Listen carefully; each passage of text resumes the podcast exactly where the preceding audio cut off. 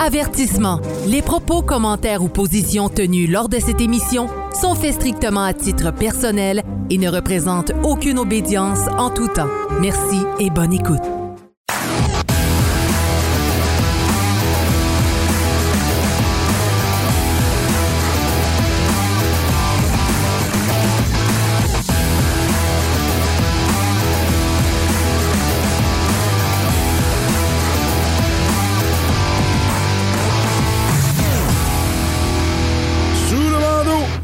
Émission numéro 58, Sylvain! Comment ça va, mon cher ami? Ça va bien? Good, good, good. Hey, je pense que c'est bien la première fois que Sylvain fait l'intro de l'émission. D'habitude, ça soit moi, mais on l'a vu une couple de fois aussi avec Claudia, donc euh, c'est parfait. Fait qu'on commence avec toi, Sylvain. Euh, écoute, euh, ça fait quand même un petit bout qu'on s'est pas vu, en fait. Durant le temps des fêtes, euh, on s'est vu virtuellement par Zoom. Toi, comment ça va dans ces, ces- ces merveilleux temps d'hiver? Ah bien, à part la grippe, la sinusite et tous les rhumes inimaginables que j'ai pu attraper, Ah oui? maintenant je suis en pleine forme, je me suis reposé Bon. et euh, j'ai écouté euh, des séries euh, Netflix, donc j'ai fait du Netflix and Kleenex. Netflix and Kleenex. Oui, euh, pendant toute la période des fêtes. Ouais. Donc, euh, j'ai écouté la série Outlander, euh, plusieurs. Euh, j'ai bien aimé ça. Et aujourd'hui, euh, je suis tout frais et dispo là, à pouvoir participer à cette magnifique émission. Ah ben fantastique, merci, merci mon frère d'être parmi nous. D'ailleurs pour moi c'est un privilège de, de, t'avoir avec nous ainsi que Claudia parce que ma chère Claudia en tant que telle elle devrait avoir une livraison qui devrait arriver sous peu. Moi j'ai entendu parler, il y avait des rumeurs qui disaient que ça devait être fait hier, mais finalement c'est comme Amazon, des fois ça prend petit peu plus de temps avant de se faire livrer. Donc euh, euh, je suis très heureux de vous avoir là. Puis euh, allô Claudia, Allô? comment ça va? Bien, toi? Yeah, Ça va super bien, ça va super super bien. Mais T'as raison, la livraison est en retard. Ben oui, c'est ça. Qu'est-ce Ouais. qu'on fait d'habitude avec ça? Y a-t-il une Un moyenne? petit peu, on Ouais. attend une semaine ou deux. OK. Il semblerait que la cigogne est syndiquée cette année. Je passe pas les fins de semaine. Ouais, c'est ça. Ou, doit- ou, ou peut-être qu'elle fait un test PCR. Ça se peut aussi que la, la- la cigogne, elle, elle est prise quelque part avant même de, de, de pouvoir euh, né faire sa livraison. Donc, euh, mais écoute, euh, je suis très content que tu sois là. Et là, je dois le dire là, à tout le monde qui nous, qui nous regarde présentement, euh, ça se peut très bien qu'on arrête l'émission euh, s'il y a une alerte bébé. Donc, si la cigogne décide de cogner à la porte durant l'émission, on va continuer l'émission à l'hôpital. En fait, Ah, ça sera pas suite à une contradiction, mais à une contraction. Exactement, c'est ça, c'est ça, c'est ça. Donc toi, comment ça se passe de ton côté, l'évolution de, de- de- de ton côté là, avec la grossesse, tout ça, comment ça va, toi, de ton Ça se passe vraiment bien. Oui? Ben, j'ai été chanceuse, hein? j'ai eu une très belle grossesse euh, tout au long. euh, ma santé, la santé du bébé, tout va bien. faut dire que le géniteur était quand même en très bonne santé, donc ça l'a favorisé aussi. OK. Et le réceptacle aussi. OK. Ah oui, ah oui. Donc, euh, c'est c'est bien que, que, que Sylvain. Saint-Gère dans, dans- dans ta santé, c'est- c'est c'est bon, ça. Mais, euh, C'est plutôt l'inverse habituellement. ouais. C'est OK. ça, ah, ça. oui. Tu prends des jus verts. Mais écoute, très heureux de t'avoir euh, parmi nous aujourd'hui. Euh, je sais qu'on va avoir un sujet super intéressant, puis je on, on l'avait déjà pratiqué il y a quelques semaines de ça avec euh, d'autres frères et sœurs, donc on va pouvoir approfondir peut-être euh, certaines idées sur, euh, sur le sujet. Donc je suis très heureux que tu sois là aujourd'hui. Un grand merci Ben, d'être aussi, je suis très là. heureuse d'être là. Je savais pas, hein? Alors, non? Ça aurait pu être euh, depuis trois semaines jusqu'à dans deux semaines. C'est ça. Donc, euh, je peux être là. Ah. Fantastique. Je suis très heureux. Mon frère euh, Mathieu, euh, mon, mon partner de vlog, euh, monsieur, monsieur Texas avec moi, comment, comment est-ce qu'il va? Euh? Ouais, Monsieur Texas, il va super bien. Euh, écoute, euh, le temps des fêtes, euh, c'est passé euh, à merveille. Euh, on, on a pu profiter pas mal de notre chalet, de, Ouais. du dehors, euh, tu sais, les activités autour euh, de la nouvelle maison. Ben, on a ton corps devant plein de rénovations, puis Ouais. Donc, euh, ça, ça, ça, la vie va vite, mais tout va bien. Ouais? Ouais, ouais, absolument. Je suis content. Euh, récemment, ma, ma fille est revenue à la maison de, de son. Elle habitait euh, auparavant euh, à Rimouski, est au cégep. Puis là, elle est de retour à la maison. Donc, on est tous ensemble, la grande famille, encore une fois. Cool. Puis ça fait toute une différence dans, la- Ah dans la maison. L'énergie, ça change. Puis elle amène. euh, euh, vraiment tout plein de bonheur dans notre, dans notre maison de ce temps-ci. Donc, on est vraiment heureux. Ouais. Fantastique. Ben écoute, euh, je suis très heureux que tu sois parmi nous, puis tu as réussi à prendre un peu de temps pour, euh, pour l'émission aujourd'hui. Ouais, Donc, ouais. euh, On a brunché, puis après, j'ai parti à la course. J'ai dit, ça, je peux pas le louper. Je me fais inviter. euh, je peux pas, je peux pas refuser. Ah, merci, merci.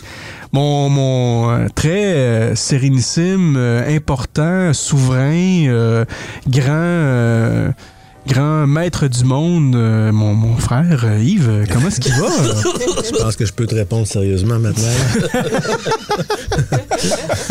Ah, mon frère Yves, ça fait quand même assez longtemps aussi qu'on s'était pas vu. Comment ça va, toi? Assez bien. C'est Ouais. dur de dire très bien dans les circonstances Ouais. parce que nos, nos activités relationnelles ont- en ont pris un coup, mais c'est Ouais. un, un temps de méditation. Enfin, c'est ce qui reste, hein, le temps pour la lecture, l'écriture, la méditation, puis les rencontres avec les personnes chères. Alors, c'est... Mais euh, j'ai hâte d'ouvrir le cercle. même. Ouais. effectivement, c'est, ça, devient des fois quand même de plus en plus difficile euh, dans cette situation-là. Puis euh, et on a bien hâte de voir euh, qu'est-ce qui va se passer. Ça va s'ouvrir. De- Je pense que moi, en tout cas, personnellement, je vois quand même un certain espoir sur certaines choses. Il y a certains pays qui commencent déjà à, déconfiner, à relâcher certaines mesures. On parle de l'Angleterre euh, qui, a, qui a décidé de faire ça aussi. Il y a quelques autres pays qui ont, qui ont donné suite aussi à, à ça. Donc, peut-être qu'au Québec, on va avoir un certain espoir qui va venir un jour. Euh, parce qu'on doit le dire, nous, euh, au Québec, présentement, la maçonnerie est encore sur pause en tant que telle. Tu sais, oui, on se rencontre virtuellement sur Zoom, mais les rencontres dans les temples sont interrompues parce que les lieux de culte sont, fermés. Euh, donc, ça aussi, ça, ça, ça, ça- cause peut-être un- une petite baisse de morale dans, dans les troupes, dans les frères Mais et si sœurs. jamais ça continue encore un an, on pourra changer de nom pour l'émission Sous le tombeau. Sous le tombeau, bon, on va tout être mort, c'est ça? C'est, c'est- En fait, j'aurais fait l'émission dans quatre jours que ça aurait été le 400e jour de confinement au Québec. Ouh! Là, aujourd'hui, c'est le 396e jour.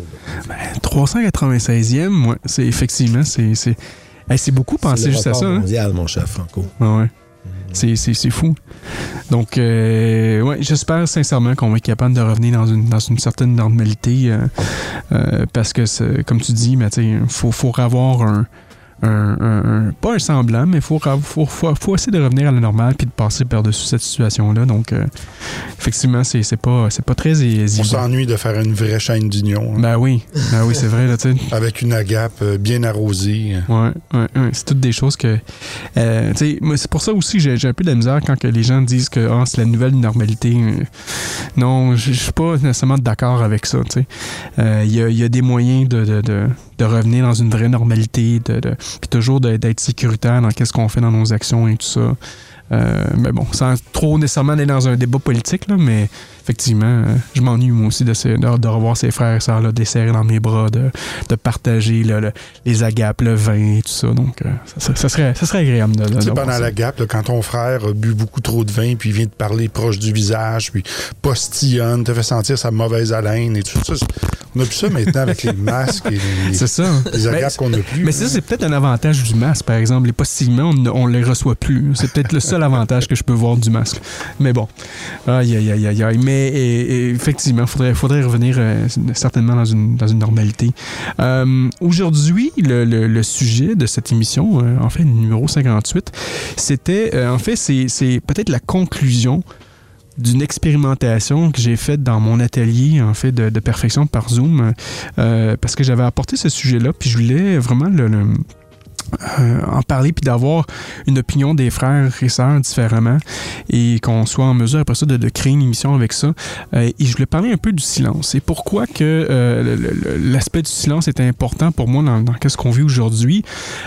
Si je peux si je peux placer la, prémisse là, sur pourquoi que je le fais à cette émission-là, c'est que, puis là je parle en mon nom tout seul, là, mais il y a quelques semaines de ça, voire plus exactement peut-être deux mois de ça, j'ai été, moi, censuré sur Internet dans des forums maçonniques. OK? Et durant ce, ce, ce, ce- temps-là, bon, ben, je me disais qu'il y avait peut-être une erreur ou, tu sais, euh, il y a quelqu'un qui avait mal interprété certaines choses. Et c'était commencé quand que toi et moi, euh, Mathieu, on a commencé à faire nos vlogs. Parce que euh, le monde qui savent que moi, sur Internet, bon, ben, je vais. Quand je publie des articles, c'est une fois par mois. OK? J'en publie pas comme certains. sans les nommer, et c'est correct qu'ils font leurs affaires, qui publient peut-être huit articles ou neuf articles de journaux, quoi que ce soit, de vidéos qui que la maçonnerie sur des forums, puis ça peut peut-être irriter des gens. Ça, je comprends ça. Euh, si ça irrite des gens, ben, le meilleur moyen de, de, de régler ça, c'est la communication. Hein? C'est d'expliquer pourquoi ça vous irrite, puis essayer de trouver un compromis pour arranger quelque chose. Moi, dans ma situation, encore une fois, je publie à peu près une vidéo, un lien par mois. Je suis pas une personne qui va aller sur les forums, jaser tout le monde, puis donner mes, donner mes, mes critiques pour X, Y, Z. Je publie mes choses, les gens l'aiment, ils font des likes. S'ils l'aiment pas, ben, ils passent à autre chose. Tout simple que ça.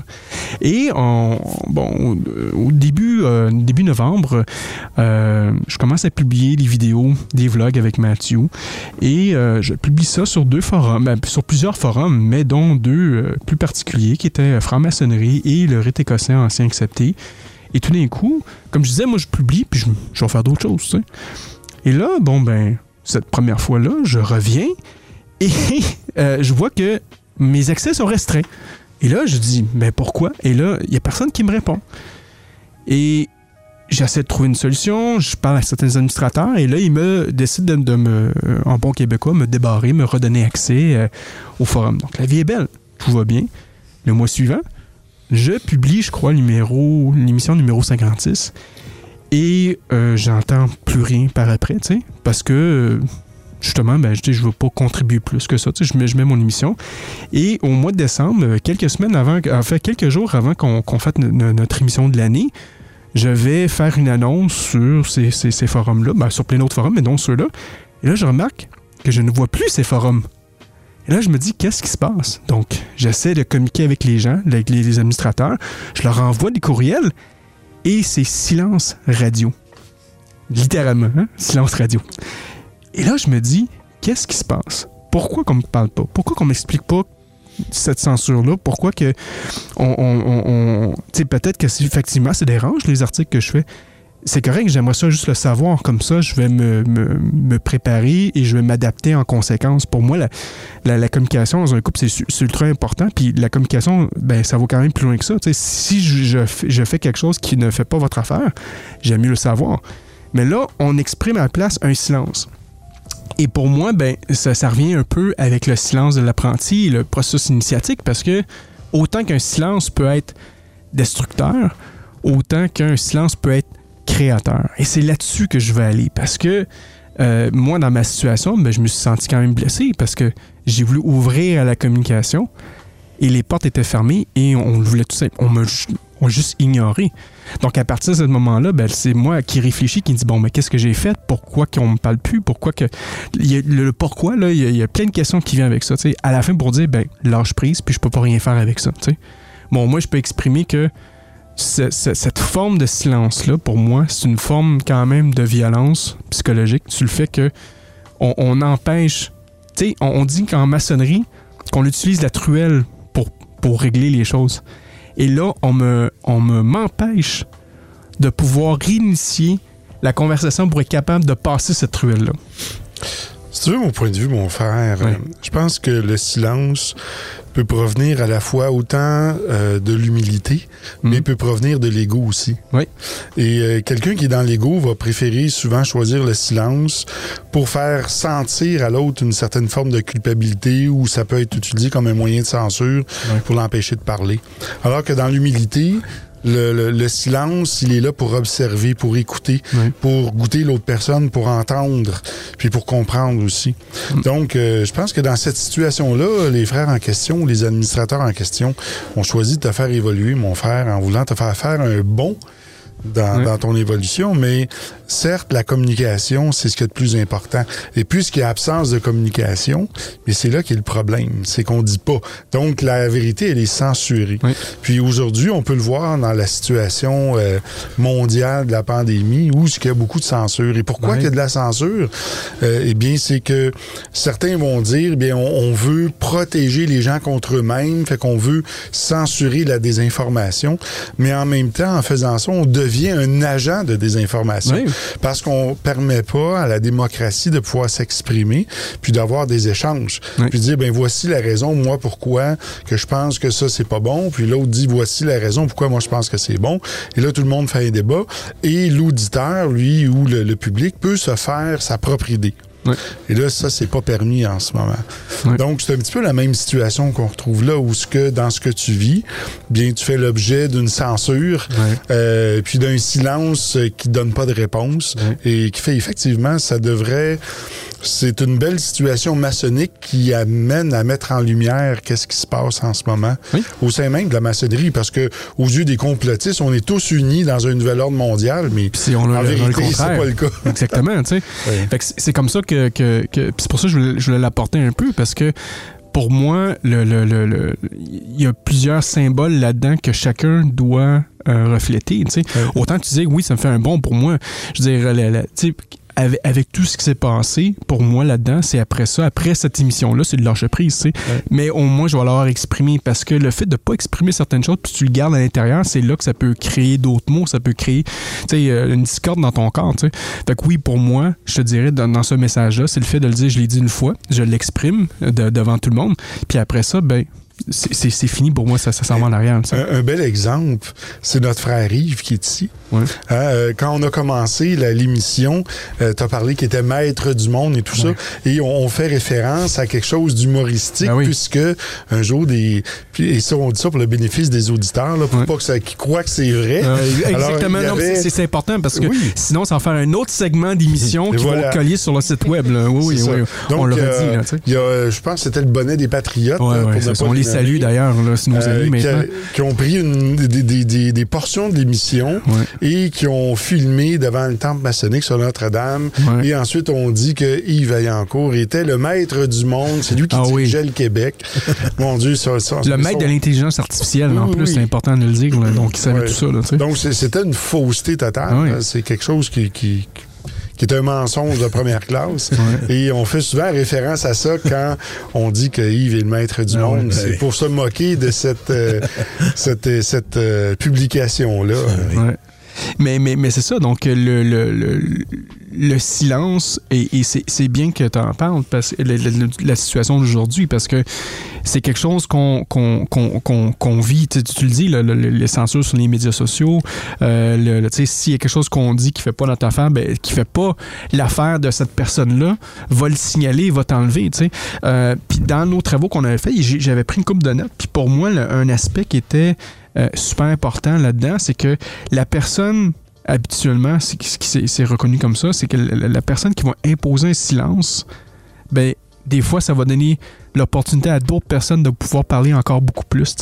Donc, si on impose un silence sur quelqu'un, c'est pour vouloir des fois passer un message par d'autres personnes.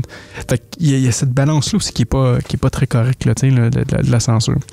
Mais j'aimerais ça vous entendre là-dessus, euh, mes frères et sœurs. euh, vous, euh, le- le- la, symbolique du, du silence, que- que- qu'est-ce que ça peut représenter?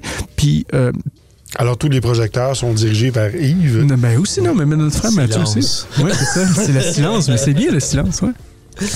Ben, disons, euh, Franco, moi, je n'étais pas au courant de ce qui était, ce qui était arrivé, là. Euh, la franc-maçonnerie, c'est une société initiatique dans laquelle le silence euh, est une vertu, qu'il soit absolu ou relatif, parce que les deux sont possibles. Mais dans l'espace public, comme, euh, comme Sylvain l'a fait remarquer, c'est une autre dynamique. Et là, ça devient une arme psychologique que de ne pas répondre ou, ou que de censurer. Et probablement que le mieux pour toi maintenant est de, si tu n'arrives pas à, à obtenir justice, droit de parole, droit de défense, c'est de te, de, te, de te retirer. Oui. Et il y a d'ailleurs une maxime taoïste qui dit que le, le meilleur prince est celui dont on ne connaît pas le nom. Alors, Mhm. à la fois sur le plan initiatique, mais aussi sur le plan politique, parce Ouais. que là, c'est une game politique un peu dont tu parlais. Là. Ouais. Euh, des fois, se retirer et se faire oublier est, euh, est une stratégie payante. Ouais. Bon. Mais il y a beaucoup de choses qu'on peut dire sur le silence, là, mais Ben, c'est ça, c'est qu'en fait, c'est, c'est, c'est, c'est un peu ça, tu sais, puis euh, que, que je, veux- je, veux- je veux qu'on parle, qu'on approfondisse un petit peu plus ce silence-là, tu sais. Le, le, le- autant que. Dans le fond, Franco, ce que tu parles, c'est du Oui. ghosting maçonnique. C'est du ghosting Oui, maçonnique. oui, euh, dans, dans les, les- Bon. Les sites de célibataires, lorsque des gens commencent à parler ensemble, puis à un certain moment, hop, on arrête de répondre, c'est le silence radio, et là, ils, sont, Ouais. ils ont beau texter ou s'écrire, puis ils se font ce qu'on appelle ghoster. De Ouais. Ghost provenant de, de fantôme. Donc, ils deviennent un fantôme, ils ont- ils n'ont plus aucune réponse. Ouais. Alors, c'est un petit peu le même principe. Si c'est du ghosting maçonnique. Ouais, c'est ça, c'est du ghosting maçonnique. Probablement. Mais comme je disais, moi, euh, après cette émission-là, je suis en paix avec ça, il n'y a aucun problème, là. Mais pour moi, c'est plus de revenir sur l'aspect euh, du silence en tant que tel. Parce qu'encore une fois, on, on- demande euh, à la- à l'apprenti un silence. On, on- lui impose un silence durant sa, première année maçonnique à jusqu'à en fait, qui passe jusqu'au compagnon. Et euh, par après, ben, le- le compagnon va apprendre à parler pour finalement en maîtrise, vraiment d'être en maîtrise de soi pour parler. Mais encore une fois, quand on est rendu à la... euh, quand on est rendu à maître, on entend dire des fois qu'on parle, en fait qu'on parle, qu'on dit que euh, on, nous avons perdu la parole, la parole perdue. Donc ça revient encore d'un certain sens au silence.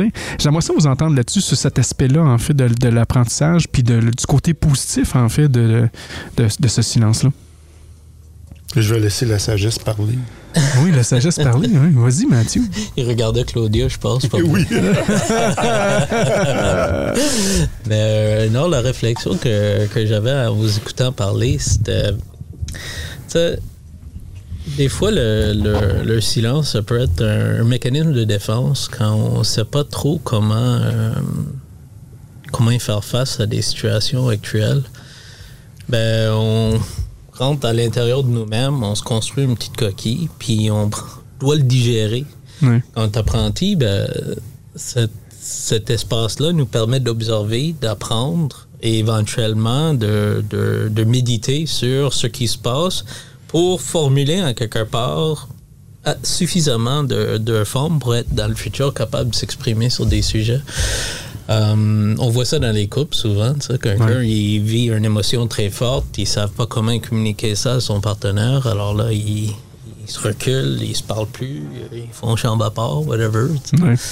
Euh, Puis ce qui est important là-dedans, pour moi, c'est de prendre ce temps-là, mais éventuellement, il faut sortir de ce silence-là. Il faut utiliser ce moment-là pour se recentrer, pour euh, se, se ressourcer. Mais après ça, on peut pas vivre comme, mettons, des moines, toujours dans le silence, toujours à part du monde, parce que cela aussi crée un autre déséquilibre. Il faut l'utiliser comme un outil qui nous permet après d'amener euh, ce qu'on a amené dans le monde, puis après parler euh, avec, avec le temps de recul que ça nous donne. Hmm. Toi, Yves, qu'est-ce que t'en penses? Oui, ben, le silence le plus profond qu'on connaît en franc-maçonnerie, c'est, celui de l'impétrant qui, est- dans le cabinet de réflexion. C'est l'épreuve de la Terre. Et là, c'est une rentrée en soi. Il n'est pas censé y avoir de frustration parce que on n'est pas dans une dynamique d'échange avec autrui. Et le silence de l'apprenti, ben, c'est, c'est dans la continuité de ça parce que comme on n'est pas invité à prendre la parole, ben, on n'est pas invité non plus à répondre. On n'est pas dans une dynamique, euh, c'est moi qui ai raison. À partir du moment où on a droit de parole, qu'on est compagnon, euh, puis c'est peut-être ça qui a manqué aussi dans, tu me diras si, si j'ai raison, dans, dans la- l'affaire que tu nous as relatée, Oui. c'est, c'est la triangulation de la parole. Hmm. Et cette triangulation-là évite la dualité euh, entre soi et l'autre, toutes les formes d'opposition, de rivalité. La présence d'un tiers, cette circulation de la parole qui est triangulaire, à mon avis, euh, jette les bases d'une d'une concorde, d'une parole qui, qui, qui vise la concorde et non pas l'opposition. Donc, dépasser la dualité Ouais, ouais. principe du triangle. Maintenant, ce que tu as dit sur la parole perdue, là, ça nous engage à d'autres réflexions. et on y reviendra après parce que Ouais. c'est autre chose. Mais, mais, mais c'est intéressant, j'aimerais ça quand même qu'on revienne sur cette parole perdue-là, parce que pour moi, ça, Oui. ça initie, initie un tout autre aspect du silence qui, qui va venir avec ça. Mais j'aimerais ça aussi t'entendre, euh, Claudia. Ben oui, certainement. Euh, Moi, ça m'a appris beaucoup le silence. Vraiment, là? Oui, vraiment. Euh, tantôt, Sylvain parlait d'humilité. Je pense que c'est une des choses que ça m'a appris davantage. Mhm. Euh, c'est ça, en arrivant en maçonnerie, ça m'a fait prendre conscience de plusieurs choses. Premièrement, qu'il y avait plusieurs formes de silence. Que pour vraiment faire le silence en moi, c'est pas juste le silence verbal, c'est le silence mental, c'est le silence de l'émotion, c'est le silence euh, du corps aussi. On a, on a des positions d'ordre et tout ça. Donc, il y a, y a, plusieurs aspects au silence, même au silence quand on commence à le pratiquer. On est encadré pour pouvoir le pratiquer comme ça. Et puis, euh, d'être capable de faire tous ces silences-là, ça m'a donné l'occasion d'entendre une nouvelle voix. Hmm. La voix du cœur, la voix de l'intuition, d'apprendre à savoir je suis qui au-delà de toutes ces autres choses que, qui prenaient toute la place avant. Donc, donc euh, je pense que ça m'a beaucoup aidé dans mon processus de, connaissance de moi-même. Euh, de relation avec les autres aussi. Parce que j'ai fait un effort conscient après. Je me suis dit, ah ouais, quand je me fais reprocher quelque chose, à chaque fois, je me justifie. Hmm. Puis là, j'ai appris à pas me justifier. Je me suis dit, ah, faut, faut que j'essaye de prendre la critique sans donner une raison, sans essayer de me défendre. Parce que c'est vrai que j'ai fait une erreur, tu sais. Ouais, ouais. Fait que ça, ça, ça m'a appris beaucoup. Ça m'a appris beaucoup aussi, je pense, sur. Euh, c'est ça, au niveau, au niveau de l'écoute, tu sais, de pouvoir être. Euh, des fois, un, peut-être plus un récepteur. Euh, davantage aussi à ce que à, l'intuition, à être capable de plus ressentir l'autre davantage sans avoir plein de choses qui viennent embrouiller, puis à l'utiliser de manière consciente. Je pense que je l'utilisais de manière inconsciente avant. Ça arrivait parfois, puis après ça, ça arrivait plus. Puis aussi, euh, quand je suis rentrée apprentie, je me disais ah, c'est juste ça. J'ai tout compris. C'est quand compagnon? Dans un an. C'est bien loin. tu sais, parce que j'avais cette impression de, de comprendre mais c'était une compréhension intellectuelle. C'était pas une compréhension qui était vécue, mais c'était, tu sais, j'arrivais avec ce bagage-là, moi, de tout intellectualiser les choses. Puis je le fais encore beaucoup, mais au moins, je, me, je suis capable de me ramener, tu sais, à d'autres, euh, à d'autres niveaux. Euh, au niveau de la prise de parole, après, ben ça, ça m'a amené aussi à, à, synthétiser, à devenir plus concise, à écouter plus les autres, mais aussi à me dévoiler davantage. Je pense que ça, c'était une autre chose aussi parce que, tu sais, quand, quand on, cherche l'apport d'ombre puis de lumière en dedans de nous. On veut, tu sais, notre réflexe initial, c'est montrer la lumière, tu sais, puis cacher l'apport d'ombre. Puis là, moi, j'ai appris à, utiliser la parole pour dévoiler ma part d'ombre. Puis ça, ça a été difficile. Sur mon ego, j'ai trouvé ça difficile ah parce que ben, ça vient chercher des choses que tu veux pas montrer de toi-même. Des choses que tu révèles sur toi, que tu as essayé de cacher pendant 30 ans, tu sais. fait que ça, ça, ça, change complètement la dynamique. Puis après aussi, euh, je trouve au niveau de la parole perdue, ben là, c'est encore quelque chose, euh, tu sais, je trouve que c'est vraiment important qu'on en parle aussi parce que cette, cette parole perdue-là fait en sorte que euh, on reste toujours un peu à la, à la, à la recherche à ce moment-là, dans nos, dans, nos, dans nos premiers degrés, de, de, comment je pourrais dire ça, de découvrir vraiment qui, qui on est, qui on est comme groupe, c'est quoi notre place, c'est quoi notre identité, puis après ça, qui on est en regard de nous-mêmes, mais au-delà de, de, de, ce qu'on peut voir dans le, dans le monde physique puis matériel aussi. Mm. Donc, ça nous amène plus loin dans cette, dans cette quête-là. Donc, je trouve que vraiment, c'est toute cette dynamique-là de, de, de, silence, c'est très formateur, puis de pouvoir euh, apprendre à prendre la parole de manière différente, puis apprendre à, dans mon cas, ça a été à le faire avec avec moins d'ego. Tu sais, je peux pas dire pas d'ego évidemment là, mais avec moins d'ego, plus d'humilité. Je pense que ça a été vraiment formateur. Ah. Intéressant. Eh bien, la sagesse a parlé. Je ne peux plus rien dire, mais non, en fait. Bon, ben, on va couper ton micro. non, mais en fait, je fais une corrélation entre les enseignements des Premières Nations et la maçonnerie, parce qu'il y a beaucoup de liens. Hein? Et euh, dans, dans les peuples des Premières Nations, chez les traditionalistes, on, va enseigner qu'il euh, faut expérimenter Donc, c'est pas seulement de l'enseignement, mais c'est d'expérimenter. Et quand tu l'expérimentes, c'est là que tu goûtes c'est quoi le silence. Mm. Mais avant ça, si tu fais juste en parler, et puis c'est un point de vue théorique, euh, c'est pas vraiment euh, intégré par le, par l'initié. Donc, euh, ça passe vraiment par là, par l'intégration. Et ce que Claudia a expliqué, c'est exactement ça. C'est par l'intégration qu'on peut le comprendre. Et l'apprenti, lorsqu'il est assis dans la loge, en fait, on y a pas mis un baillon pour l'empêcher de parler. Il pourrait se lever et demander la parole. Puis le vénérable maître qui, qui souverain dans sa loge pourrait lui accorder. Hein, mais euh, il le fera pas puisque, à travers son silence mental, émotionnel et corporel, il va être présent à observer la symbolique et à travers justement cette présence-là dans laquelle il va observer, il va pouvoir prendre, pouvoir faire des liens et pouvoir identifier des symboles puis dire ah ça, ça veut peut-être dire ça. Ah, et euh, le silence mental aujourd'hui, c'est ce qui nous envahit le plus. En plus de, ce qu'on entend dans les médias, Facebook et partout, c'est très difficile de pouvoir se centrer puis être à l'intérieur de nous. Et justement, pour écouter cette voix du cœur que aussi chez les peuples des Premières Nations, comme dans toute autre école initiatique, où ce qu'on tente de nous amener à découvrir cette voie-là. Ben, c'est, je trouve ça intéressant le fait de justement de comme tu dis, d'enseigner à l'apprenti le silence parce qu'en il faut qu'il soit en contrôle de lui-même, comprendre ses émotions, pourquoi il vit telle, telle chose. Là, tranquillement, on, lui donne après ça accès à, la parole pour qu'il soit capable de retourner à l'intérieur puis qu'il analyse tout ça.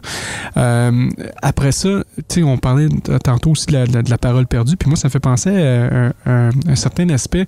en maçonnerie, on va souvent parler aussi de la, légende d'Iram, Iram Abif qui, qui, est décédé parce que euh, il s'est fait tuer par, par trois personnes et tout ça. Et euh, souvent, on se concentre sur ce début d'histoire-là, en fait. les trois premiers degrés, ils vont, ils vont, souvent en entendre parler. si vous rentrez en maçonnerie, ils vont vous parler de ça. Le, mais pour moi, qu'est-ce qui m'intéresse aussi, c'est le après. Parce que euh, quand on revient sur le, concept de, justement de la, parole perdue, on, maintenant, on a, on a réussi à parler, mais maintenant, on parle la parole. Donc, on revient finalement quasiment à l'apprenti, tu sais. Euh, mais à partir de ce moment-là, quand on parle la parole, parce qu'on l'a eu auparavant, là, on la perd. Mais à quel moment on la perd? Sans trop révéler, Sylvain. J'essaie d'être le plus discret possible là-dedans. mais euh, tout ça pour dire, c'est quand on, perd cette parole-là, qu'est-ce qui se passe? sais? Et c'est là que l'initié en tant que tel va vivre toutes sortes de choses. Va vivre de l'ego, va vivre, euh, il va vivre des frustrations, va vouloir se venger, ou tout dépendant de la, situation. Mais si on revient dans le rite d'Iram, les, les, quand Iram est décédé, il y a des gens qui ont voulu avoir sa vengeance pour dire là, en bon québécois, pourquoi c'est arrivé, tout ça. Faut trouver un coupable. Faut trouver un coupable. Et, et c'est là que ces gens-là ben, ont, perdu, ont perdu la parole. Puis là, j'ai l'impression de qu'est-ce qu'on voit, tu sais, que cette situation-là, ça revient un peu à ce qu'on voit aujourd'hui. Il faut trouver un coupable. faut trouver un coupable. Les antivax, c'est des coupables. Faut trouver, il faut trouver quelqu'un. Ça peut être dans n'importe quelle situation, mais là, j'ai l'impression que euh, le, le, le, qu'est-ce qu'on vit présentement, c'est ce genre de choses-là, qui, qui a un peu rapport aussi avec le silence, mais c'est comme on vous enlève la parole, et, mais pour d'autres raisons. Je trouve ça tellement intéressant ce que tu dis parce que en, t'écoutant, je réalise que en fait, c'est un retour à, au miroir initiatique. Parce que si euh, on, a le miroir initiatique, tu sais, je pense qu'on en a parlé dans plusieurs émissions, là, de, en regardant l'autre, de regarder nous-mêmes à quel moment est-ce qu'on fait la même chose à autrui. Puis je pense que c'est ça, ça se veut un peu un retour là. Parce que quand on, quand on le voit, ça, le, le au, départ, on se pose la question, tu sais, on essaye d'approfondir à l'intérieur de nous-mêmes puis de trouver nos propres réponses plutôt que de les trouver chez les autres. Puis après ça, on regarde aussi quand on fait quelque chose, quel impact, quand quelqu'un nous fait quelque chose puis que ça nous dérange, quel impact nous, on fait la même chose à autrui. Puis là, c'est un peu la même situation parce qu'après ça, on, on essaye de venger donc, si on veut venger, c'est que le coupable, c'est autrui. Donc, si c'est autrui, c'est qu'on a oublié notre miroir initiatique du départ. Hmm. Ça, je trouve ça vraiment intéressant. Oui, oui, oui. Le Mathieu, le, tantôt tu nous parlais des, des moines bouddhistes qui se concentraient toujours sur ce silence-là. Mais tu nous disais qu'à un moment donné, euh, il y a quand même une limite de toujours rester dans le silence. Mais pourquoi que ces moines bouddhistes-là euh, pratiques ce silence-là toujours dans des, dans des temples. J'ai l'impression que tu en sais un petit peu plus que moi, puis je te pose vraiment la question parce que je suis curieux, parce que je ne sais pas nécessairement, mais pourquoi ce, ce silence-là est pratiqué justement dans, dans ces temples-là? Ben, l'intériorisation, ça crée un espace de connexion avec son soi le plus profond. Oui. Donc, en premier temps, dans, dans les pratiques euh, de méditation, on a tendance de vouloir trouver une vacuité dans notre esprit. Euh, la pratique, normalement, devrait en- au début ne pas être ça, mais plutôt d'observer soi-même comment il fonctionne notre cerveau par voir les idées qui passent par notre tête, être capable de rentrer en connexion avec ça, ben éventuellement être capable de les traiter les, les- et tranquillement calmer ce, ce chaos de réflexion qui se passe dans notre, euh, dans notre, euh, dans notre cerveau pour après ça être capable d'arriver dans un espace où on, on est capable de concentrer notre énergie puis de se concentrer sur quelque chose qui a vraiment de la valeur pour nous au lieu de faire un petit peu le- la balle de ping-pong qu'on a, comme on a tendance à faire. Après ça, le, le processus de faire ça, c'est c'est long. Ça, c'est pas facile. Donc, pour les personnes qui choisissent un- une vie euh, de retraite, ben, c'est parce qu'ils se commettent en quelque part de, d'accélérer ce processus-là ou vraiment de se concentrer sur ce, geste-là. C'est euh, un choix, c'est une belle avenue, c'est- une voie qui, qui, pour certaines personnes, c'est leur, euh, c'est comme ça qu'ils qui, doivent euh, cheminer pour, pour arriver à leur, à leur destination. mais on est. euh,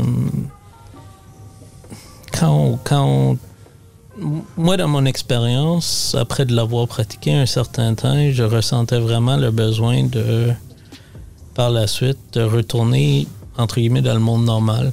De, Mm. de- d'aller échanger avec les autres, de, de, de utiliser ces outils-là qu'on qu'on apprend dans ce silence-là pour, après ça, vivre dans le chaos, mais avec une certaine, euh, une certaine contrôle, une certaine maîtrise de notre, euh, de notre, euh, émotion, de notre euh, réflexion, puis tout ça. Hmm.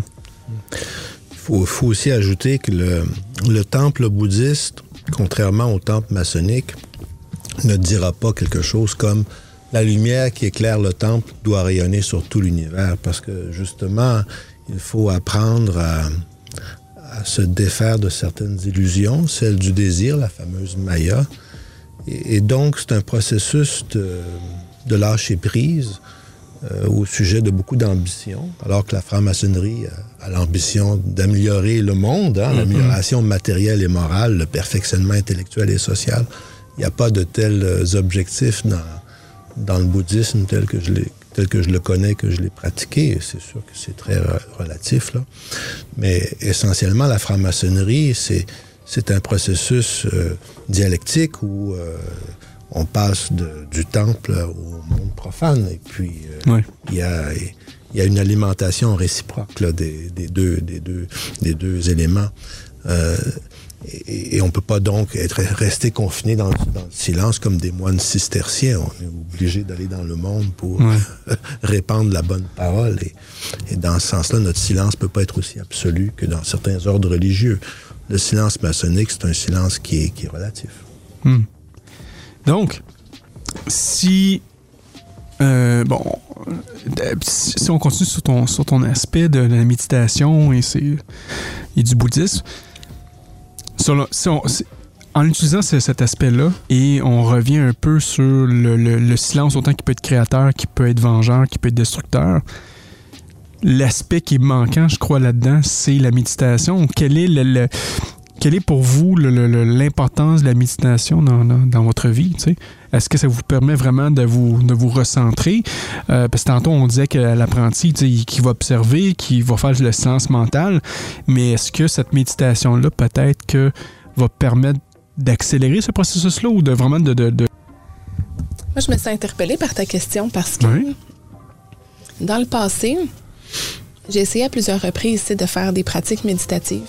Puis quand j'ai commencé avec la franc-maçonnerie, je me suis rendu compte que si j'appliquais les aspects du silence que j'apprenais à l'apprenti. faire le silence mental, le silence émotionnel, le silence de la parole, le silence physique, puis que je me permettais d'être pleinement dans le moment présent. C'était la plus belle pratique méditative que je pouvais faire. Hmm. Parce que là, j'étais vraiment présente à tout ce que je vis, puis c'est comme si la qualité du temps est très différente. Hein? Quand tu es présent à quelque chose puis que tu n'es pas en train de penser à d'autres choses et tout, le, le, le, temps est, a comme une autre, euh, je dirais une autre texture, une autre euh, façon d'être. Il est plus long, tu es plus ancré dans ce qui se passe. Euh, donc, donc moi, j'ai pas de, de, pratique méditative autre. quoique je pense que ça peut être très bénéfique. Mais ce que j'essaie de faire, c'est de me ramener toujours à ici maintenant de pas être en train d'essayer de penser à d'autres choses. Tu sais, je me garde du temps pour planifier des choses, je me garde du temps pour réfléchir, faire de la rétroaction sur ce qui s'est passé. Mais j'essaye le plus possible d'essayer de revenir dans le présent tout le temps. Parce que je me dis, c'est là que ça se passe. La vie, c'est maintenant. Tu sais, sinon, je projette, je, je, je, je, suis dans, je suis pas stable. Tu sais, j'ai pas mon fil à plomb dans ce temps-là. Fait que j'essaye de le ramener tout le temps. Fait que pour moi, c'est de, de vivre dans le présent. Puis je pense que ma qualité de relation va être meilleure. Je pense en général, de, de, vécu aussi. Euh, puis je pense que pour moi, en tout cas, ça, c'est, un. Si je prends du temps pour méditer euh, dans une forme qui est un peu plus, euh, parce que tu sais, pour moi, c'est une méditation active aussi là. De, tu tu fais une tâche puis de, tu te concentres sur ce que tu fais. C'est très méditatif. Mais de, de, de, faire après ça aussi de la méditation, comme une pratique de méditation, mettons guidée ou juste plus euh, m'asseoir, essayer de, de faire l'aspect intérieur. Euh, pour moi, ça, c'est comme un bonus sur ma pratique. Hmm. Intéressant. Intéressant. Oui, euh, monsieur, monsieur Paquette. Donc, pour répondre à, ta question, mon frère, moi, la méditation, pour moi, c'est de mettre en évidence mes cinq sens. Donc, de m'asseoir dans le moment présent, de entendre, voir, goûter, sentir, euh, ressentir. Donc, euh, vraiment, euh, pleinement goûter le moment présent. Pour moi, c'est ça, méditer. Et à partir de là, je peux méditer sur une symbolique ou sur quelque chose pour ensuite orienter mon agir dans ma vie vers ce à quoi je tends ou pour X. Donc, pour moi, la méditation, c'est vraiment ça, c'est de s'arrêter un moment, de se mettre pleinement présent à tout ce qui se passe autour. Et je pense que euh, un jour, je parlais avec quelqu'un qui faisait de régulièrement de la méditation, puis il me disait la meilleure place pour faire de la méditation, c'est en plein centre-ville où il y a plein de bruit c'est pas de s'enfermer dans une pièce puis être dans le silence total. En fait, le silence qu'on doit obtenir, c'est le silence mental. Donc, euh, même s'il y a plein de bruit autour de nous, faut arriver à pouvoir se détacher de ce bruit-là et d'être pleinement à l'intérieur de soi.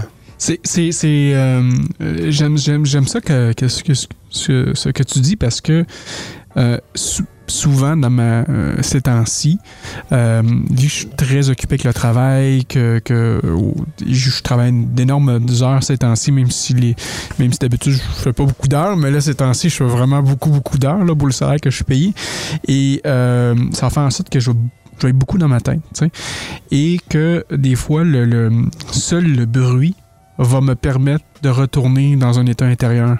Parce que là, mon cerveau va être concentré d'un certain sens sur le bruit. Donc, mon cerveau va arrêter de parler. Je vais arrêter de me parler tout seul dans ma tête. ça va vraiment me permettre de revenir dans une certaine. Euh, être recentré malgré le mouvement, Mais j'ai besoin de voir le mouvement pour me recentrer.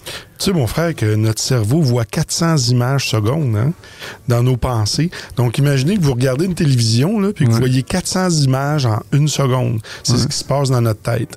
Donc, faire le silence complet, c'est pratiquement impossible. Par contre, on peut se concentrer sur euh, par exemple, qu'il y aurait un train qui passe devant, puis on se concentre sur le fait que le train passe et que chacun des wagons passe, qui représente une pensée. Et mhm. là, ça nous permet de les voir passer sans s'arrêter dans une en particulier. Hmm. Ben là, c'est bien. Fait que je te vois 400 fois la seconde. Oui. Fait que là, ça, me permet de, de, de, mieux me concentrer avec toi puis de pas penser à autre chose. c'est parfait. Mais je, dis, je trouve ça super intéressant, le fait de s'intérioriser euh, dans, toute cette situation-là. Puis de centre-ville, ben, ça, c'est quelque chose que je vais réfléchir. Euh, euh, tantôt, on a parlé d'un petit aspect. On a, quand même fait plus que la moitié de l'émission. mais je veux quand même qu'on couvre un peu ce sujet-là.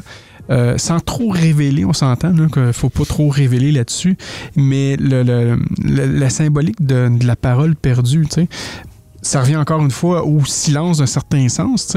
On avait la parole, on perd la parole. Pourquoi qu'on perd la parole?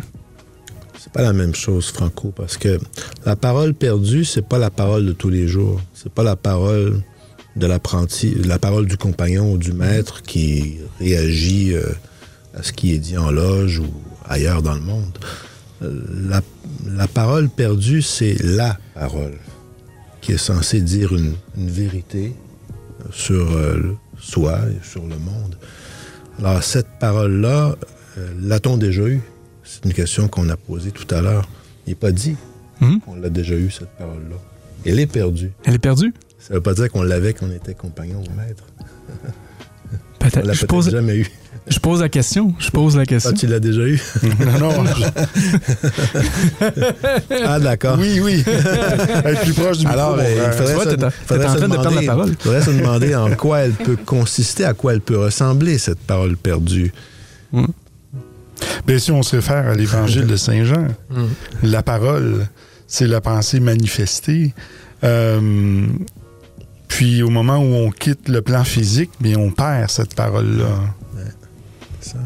En tout cas, la symbolique de ça. Hein. Donc on n'est plus capable, on n'a plus le son, on n'est plus capable de communiquer avec les vivants. Mhm. Donc on perd la parole, quelque sorte. Effectivement. Euh, la fascination du silence, les bienfaits du silence, c'est probablement qu'il nous procure ou qu'il nous ramène vers un état de repos. Hein qui est peut-être symboliquement celui d'avant notre naissance, notre apparition dans ce monde où il y a 400 images à la seconde et puis pas mal de bruit autour. Euh, et, une fois que nous naissons, ben là apparaissent euh, les ambitions de l'individualité, puis toutes les oppositions que ça entraîne, la frontière entre la frontière artificielle entre moi et les autres. Puis euh, retrouver la parole, ben, ce serait au fond revenir à ce sentiment de repos et d'unité euh, entre soi et le monde avant même l'apparition des frontières artificielles. Est-ce possible que nous puissions faire ce genre d'expérience de retrouver l'unité perdue? Pour moi, la parole perdue, c'est l'unité perdue.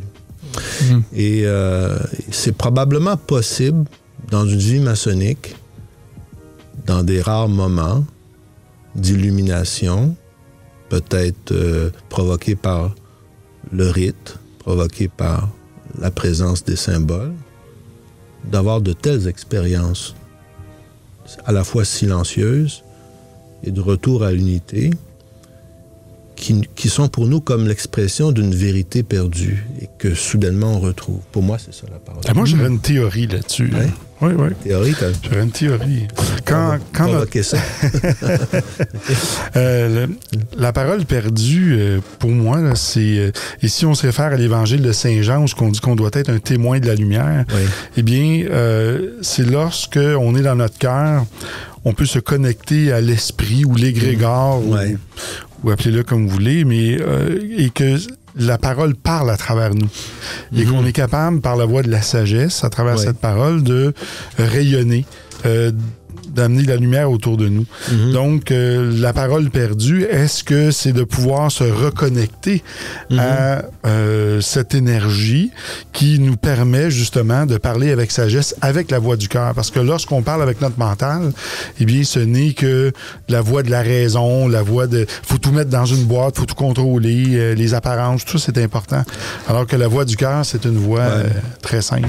Ben, je pense qu'on s'entend pour dire que cette connexion, c'est une unité retrouvée, qu'il y a un lien entre la parole retrouvée et l'unité retrouvée. Exact. Hmm. On a déjà trouvé quelque chose, là. Tu vois, regarde. Et la sagesse va parler maintenant. Oui, c'est ça. Mais moi, ce que je trouve intéressant, en fait, c'est mon expérience encore une fois, mais euh, à un moment donné, j'avais lu ça, tu sais, qui disait, euh, quand tu es vrai, un moment, tu fais, tu fais l'expérience, dans le fond, des fois, d'un magnifique coucher de soleil au bord de la mer, où est-ce que tu te sens tellement, tu te sens connecté. Mm. Pendant un instant, c'est comme si tu sais, tu sais que tu es à la bonne place, tu sais qui tu es, tu sais que tu es connecté. Pour moi, ça, c'est comme des petits, euh, j'ai juste le mot anglais, glimpse, là, des petits échantillons de, de ce que c'est l'expérience qu'on doit, de, de, ce qu'on doit découvrir, de ce qu'on est, de ce qu'on est profondément, puis de ce qu'on est amené à devenir. Puis, cette, cette, cette expérience, parce qu'on l'est déjà, mais on peut le devenir davantage. c'est notre essence, mais il y a plein d'autres choses qui sont qui, qui, qui fait partie de, de, de, qui on est dans dans d'autres aspects, si on veut. Puis pour moi, c'est des échantillons que si on pratique euh, tout ce qu'on tout ce que la maçonnerie tente de nous révéler puis de nous apprendre, qu'on peut retrouver cet état-là. Parce que c'est un état, puis un état, ça peut arriver spontanément comme ça, comme quand on voit le coucher de soleil, ah, mhm. comme là, ça nous arrive, mais on peut cultiver l'état aussi.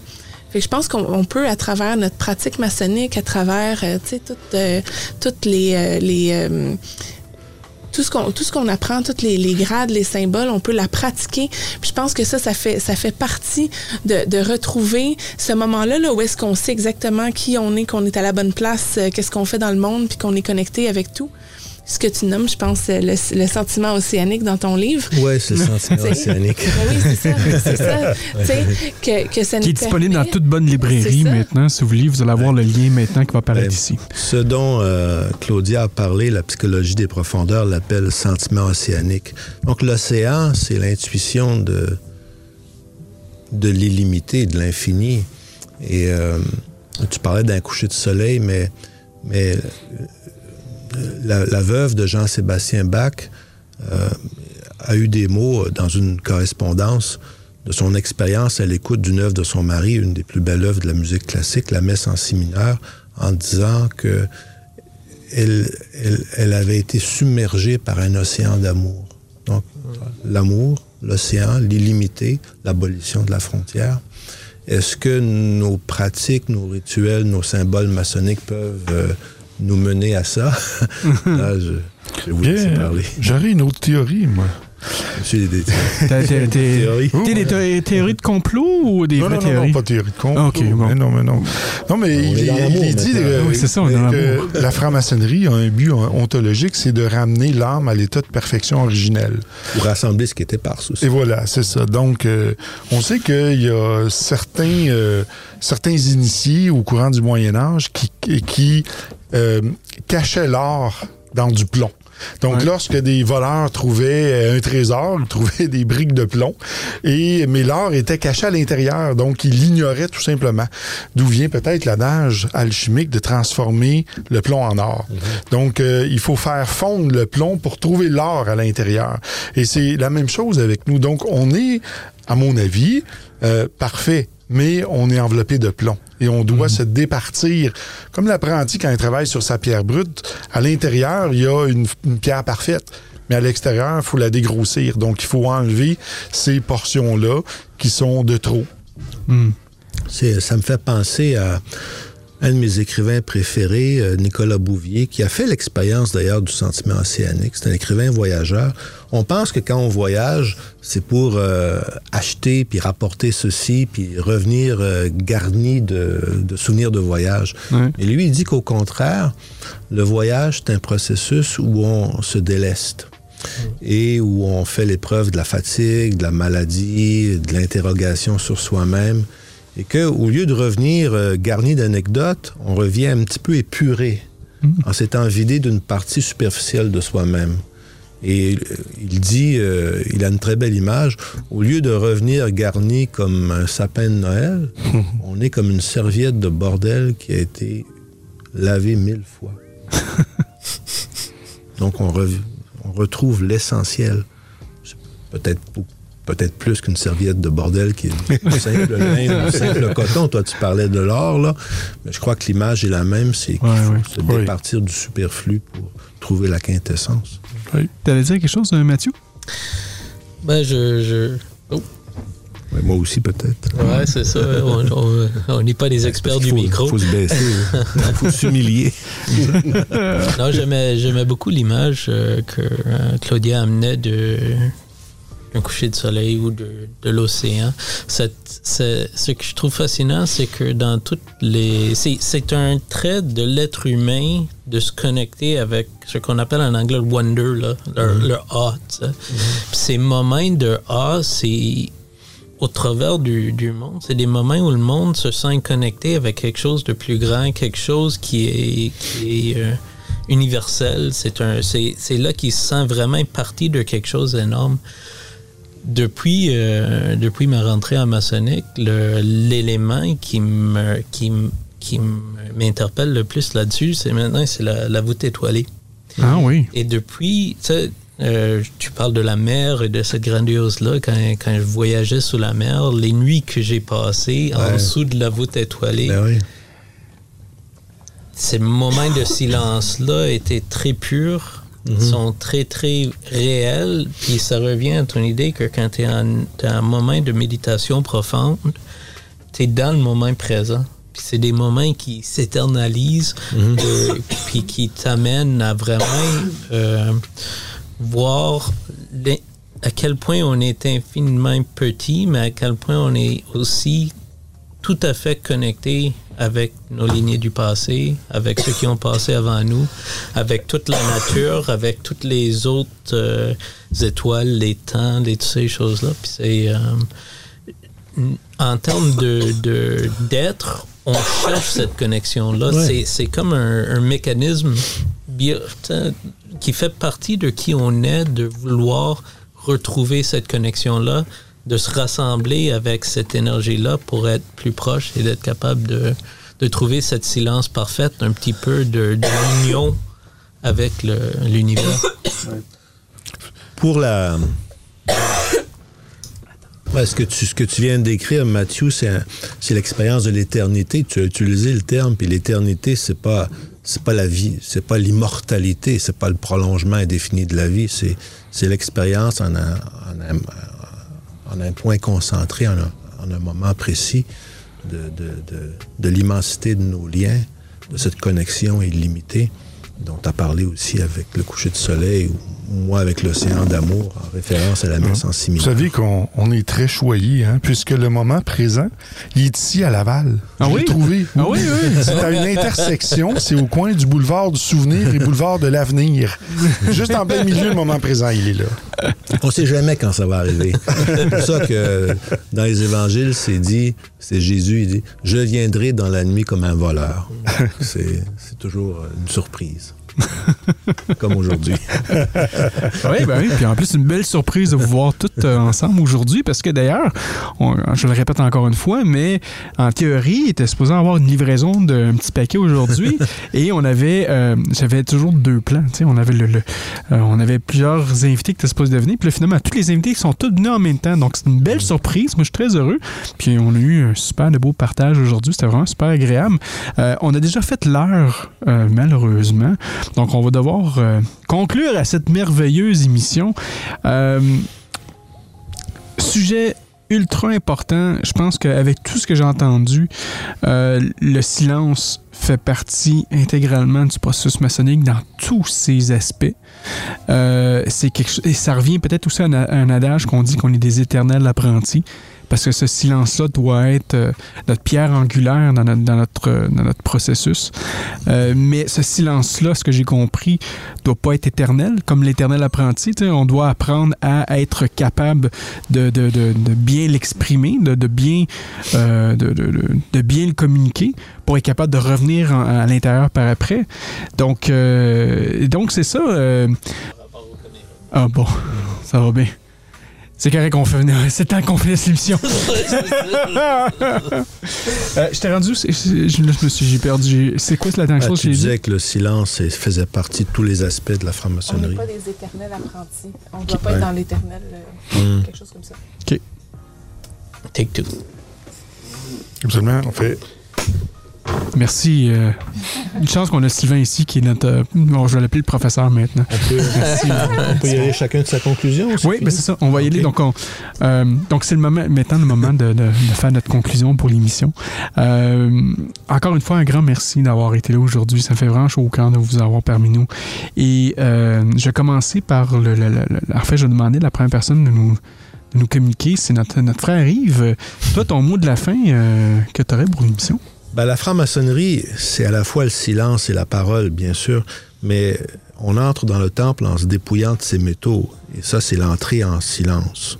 Et donc, pour être capable d'une parole juste, fraternelle, euh, dans cette quête de la parole perdue dont on a parlé, il faut d'abord euh, se dépouiller de ses métaux, être capable de ce silence qui nous prédispose à une parole fraternelle. Pour moi, je le vois comme une dialectique. La franc-maçonnerie, c'est pas un ordre religieux nous sommes confinés au silence. Le silence est une étape préparatoire et constante pour que la parole soit fraternelle. Merci, euh, mon euh, grand sage, si je puis le dire. Merci, mon frère. Mon frère Mathieu, ton mot de la fin? Mon mot de la fin, dans le silence, euh, Dans le silence, on, s'ouvre à l'amour universel, on s'ouvre à tout qui est en autour de nous, puis on trouve un moment quand on est en face de d'autres êtres qui sont comme nous, qui vivent sensiblement la même existence dans ce monde, de les vraiment les écouter et de voir en eux nous-mêmes par notre miroir initiatique. Cette euh, de de commencer à travailler ça, puis de continuer à le travailler tout autour de notre processus, euh, amène euh, une sérénité et un développement de l'amour qui est vraiment très beau. Donc, euh, moi, ça, ça serait ça, je pense, c'est cette, c'est, une chance de de travailler ça, puis de le voir, puis de, d'être entouré de d'autres personnes qui ont la même appréciation pour cette cette, euh, processus-là. Hmm. Merci. On va tous s'embrasser après. C'est ça que je veux dire. Ton mot de la fin. Mon mot de la fin. Est-ce que j'ai toussé pas mal tantôt? Ah oui. Le mot de la toux. c'est ça? Oui. Mon mot de la fin, ce serait. Euh, il y a une phrase qui dit Je suis celui qui suis.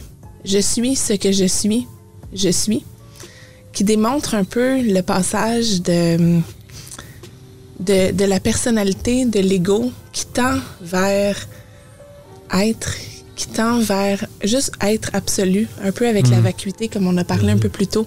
Mm-hmm. Puis, euh, je pense que c'est un, passage important. Puis je pense que dans le prologue de Saint Jean, on a, on a un peu le, on a un peu un, guide par rapport à ça, parce que dans le prologue de Saint Jean, ça dit en lui était la vie. Et la vie était la vraie lumière qui, en venant dans le monde, illumine tout homme. Hmm. Donc, c'est la vie qui est notre processus, c'est la vie qui est la richesse, c'est la vie qui est la lumière, puis c'est la vie qui va nous donner la possibilité de, de, de réaliser notre je suis. Qui la parole perdue, peut-être, je suis. Tu nous l'as dit. peut-être. Tu vois? Je sais pas. Je trouve ça intéressant. Mm. Merci, ma soeur. Mon frère Sylvain, euh, tu, tu, es le, dernier, euh, mais le premier quand même dans mon cœur. Ah. Mais moi, je terminerai en parlant de censure. Ah oui? En lien avec le silence. Mais oui, parce que la maçonnerie a été accusée à tort d'être un, un, organisme qui euh, cache ses secrets, qui fait censure de la vérité, alors que c'est tout à fait faux. Dans le fond, pourquoi que euh, les vérités ne sont pas révélées, c'est tout simplement qu'ils doivent être vécues, ils doivent être intégrés par l'initié. Et c'est en, justement en apprenant sur le chemin qu'on peut intégrer cette vérité et la découvrir, puisque même si on vous parle de la parole perdue, si vous ne l'avez pas intégrée, vous ne saurez pas c'est quoi. On est encore perdu. On est encore perdu, et voilà. Ben, il y, a tout un volet sur le silence lié au secret maçonnique qu'on aurait pu aborder une autre fois. Hein. Oui. Alors, c'est vraiment ça. Donc, il n'y a pas de censure en maçonnerie. Il y a tout simplement des secrets qui doivent être expérimentés et même certains secrets qui ne seront découverts que par un petit pourcentage de maçons à travers les rituels. Il y, a, des secrets partout. Il faut vraiment être présent, être dans son cœur et observer pour pouvoir les vivre et les, comprendre. Parce que sinon, on euh, on comprendra pas pourquoi que le maître de cérémonie euh, marche un kilomètre pour aller éteindre une chandelle. On va dire, mais pourquoi il fait tout le tour de la loge pour faire ça? Il pourrait l'éteindre tout de suite. Trois fois, Trois fois en plus. il pourrait faire un coup, là, ça serait tout fini. Mais non, mais il y a une raison pour ça. Mm. Il faut vraiment observer et aller plus loin pour découvrir la symbolique derrière ça. Mm. Et plus loin que la symbolique, ben, il y a une certaine vérité. Merci mon frère. Merci mon frère euh, pour ton beau mot de la fin. Puis encore une fois, je suis très heureux que. Ah, c'était bien essayé. Oui, c'est ça. C'était bien essayé. Écoute, euh, fait que c'est ça. Euh, ah, moi, mon mot de la fin, c'est toujours le même. Moi, je, dis toujours la même chose. Je remercie toujours tout le monde, tous ceux qui nous écoutent. D'ailleurs, pour ceux qui nous écoutent présentement, vous avez remarqué qu'on a une belle plaque ici sous le bandeau pour avoir dépassé plus de, de 1000 auditeurs, en fait, en fait, 1000 abonnés sur notre chaîne. C'est un peu fou, hein, un an. On a quand même eu 100 000 vues sur YouTube. Euh, un grand merci à tout le monde qui nous écoute. Merci de participer. Euh, c'est grâce à vous si on est encore là, parce qu'en tant que tel, on invente des sujets à tous les mois. Mais maintenant, on va être tanné. Donc, un grand merci. Mais non, mais sérieusement, euh, c'est vraiment un parcours super fantastique. On est très honoré d'être capable de faire des émissions, de produire des émissions pour vous tout le temps. Et évidemment, ben, ces émissions-là viennent aussi avec nos forfaits, en fait, Patreon. Donc, si vous voulez participer, contribuer à notre émission, on a notre page Patreon, donc patreon.com oblique sous le bandeau.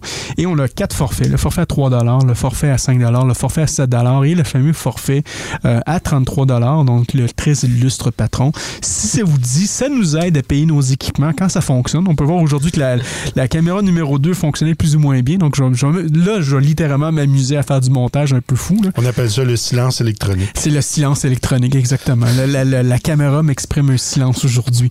Donc, euh, si vous voulez participer, c'est patreon patreon.com. On a toujours notre, page Facebook, facebook.com baroblique sous le bandeau et notre site web sous. On a une boutique, hein, si vous voulez participer puis avoir des, des, des, chandails, des casquettes. On a même des sacs à dos maintenant sous le bandeau. Vous pouvez aller euh, et chacun des, achats que vous faites, ça va nous aider à, payer un serveur ici, là, à tous les mois. Donc, un, grand merci à ceux qui contribuent à notre émission. Si vous aimez nos émissions qu'on fait présentement aussi sur YouTube, euh, n'hésitez pas à faire appuyer sur le petit bouton, le bouton pour le like. Euh, ça va nous permettre d'avoir un petit peu plus de vues puis d'être euh, un peu plus euh, ciblé sur, sur YouTube. Donc, mon nom est Franco et je vous dis à la prochaine émission. Bye bye. Au revoir.